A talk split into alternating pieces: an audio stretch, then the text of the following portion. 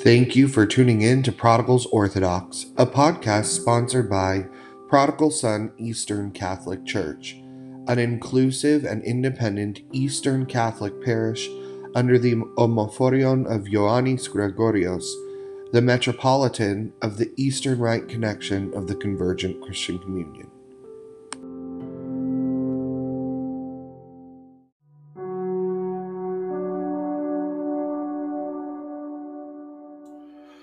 Please join together with me as we start this podcast in a time of prayer. Lord Jesus Christ, Son of God, have mercy on me, a sinner. Lord Jesus Christ, Son of God, have mercy on me, a sinner. Lord Jesus Christ, Son of God, have mercy on me, a sinner. Most Holy Theotokos, save us. Most Holy Theotokos, save us. Most Holy Theotokos, save us. Our Father who art in heaven, hallowed be thy name. Thy kingdom come, thy will be done on earth as it is in heaven. Give us this day our daily bread, and forgive us our trespasses, as we forgive those who trespass against us. And lead us not into temptation, but deliver us from the evil one. Glory be to the Father, and to the Son, and to the Holy Spirit, as it was in the beginning, is now, and shall be forever, and unto the ages of ages. Amen.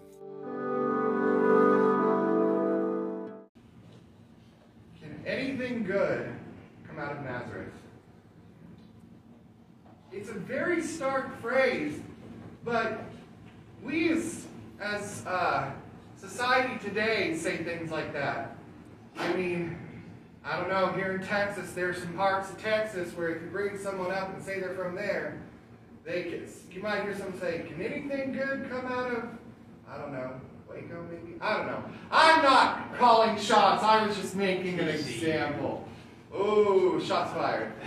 Um, so we have some two really interesting readings, and they don't fully come together.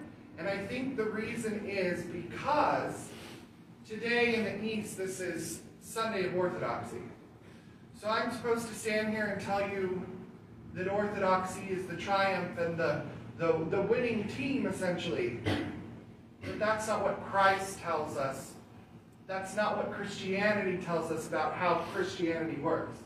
But there's one orthodox point that is very important to us that the outsiders go, I'm an outsider with you right now. Idol! Idol! Idol! Graven image!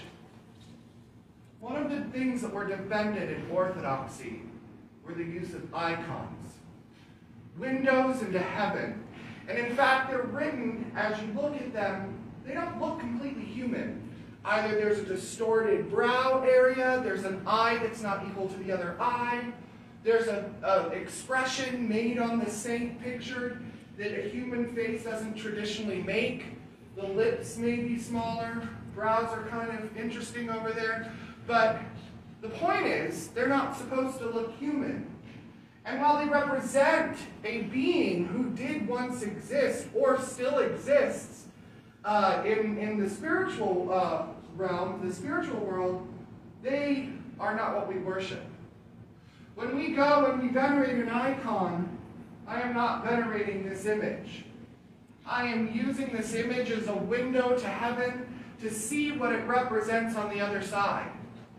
And in that way, I can definitely understand why this Old Testament reading, not only was it split, which is kind of interesting, but it's, it talks about the witnesses, the witnesses of heaven, the witnesses who we are connected to.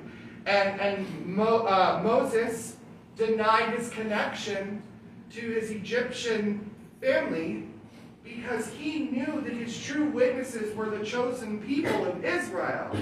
And he know, knew that those witnesses, the, the, the, as we were talking about earlier, the bosom of Abraham, were his people.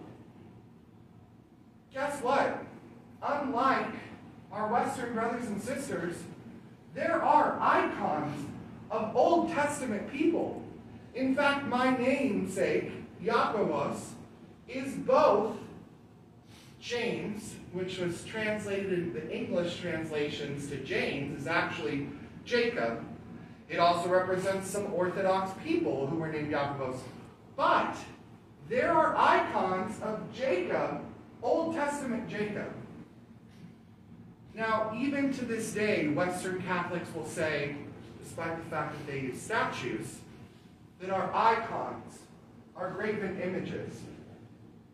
I could understand that to people who don't understand what we do and how we worship, that us bowing in front of an image and censing an image and even praying in front of an image would read as idolatry. I can't blame people for what they don't know. But I would encourage you, as an Eastern Christian, to take this Sunday to reflect on the beauty, uniqueness, and importance of the tradition of icons. And not only icons, but our beautiful and unique traditions of things such as theosis, which if we talked about, if you remember we talked about last Sunday, that's one of the things we're going to work on during Lent, right? Theosis. Building up instead of giving up. People who hear the word theosis and know Greek look at you and go, so you're trying to become God? And at the roots of the words theos and the os ascending, it means to become God or to become like God. But if you understand our beautiful, unique Eastern theology, we are not trying to be a God. There are traditions out there that are trying to do that. Um, bless their hearts. If that's what you're looking for, you're in the wrong church. But theosis, theosis is the act of acting more like God so that we can understand how to respond in the ways that Jesus called us to respond. So then we get to the gospel reading. And the gospel reading wouldn't seem related except that Jesus talks about if you think me knowing where you were and seeing you even though I wasn't physically there was a miracle, just wait what you're going to see. So, even though Jesus is not physically here in front of us and something we can see and touch and talk to, is not an icon a window to heaven? A seeing of something, a knowing of something that isn't physically in front of us, but we know it's there? And in that way, are we not connecting to that heavenly witness, that cloud? And if we think these images are beautiful, that help us see through that window to what's on the other side. This is Jesus telling us. If you think this worship, if you think this style of connecting to the holiness which is God is beautiful now, wait until you complete theosis. Wait until you go to the Father and the Father welcomes you home. That's why you might have noticed that we use a different word today when we stood up for the gospel. Stand in awe. Our bishop had a really good point on why to translate that instead of just standing up to stand in awe. Because the word awe, in its literal meaning, is you are so overwhelmed, you're almost scared. When something is awesome and inspires you to go, that's literally what the idea of the word comes from. So you're excited, you're overwhelmed, you're scared all at once. That's what these icons are here to help us see. If we can step away from the humanness and connect with God through theosis and through prayer, sometimes we peer through the veil, through the icon, and see this window through this window, though sometimes it may be a little dirty with the weight of the world, sometimes it may be a little dirty with the stresses of our lives.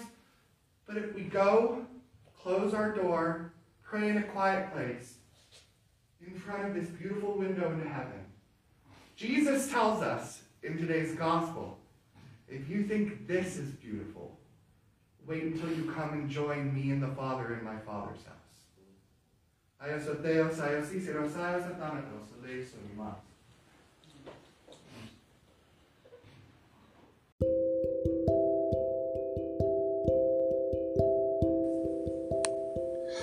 Thank you for listening to our podcast. If you felt blessed by the message and would like to join us, come and see by joining us for worship every Sunday in the Faith Hall at Good Shepherd Lutheran Church in the Colony, Texas. You can also find out more information about us and leave us a donation if you feel so called to support our ministry, or you can join our member registry and subscribe to our newsletter by going to prodigalsonecc.org. We can also be found on Facebook by going to facebook.com forward slash prodigal son ECC and on Instagram at prodigal. Thank you and God bless.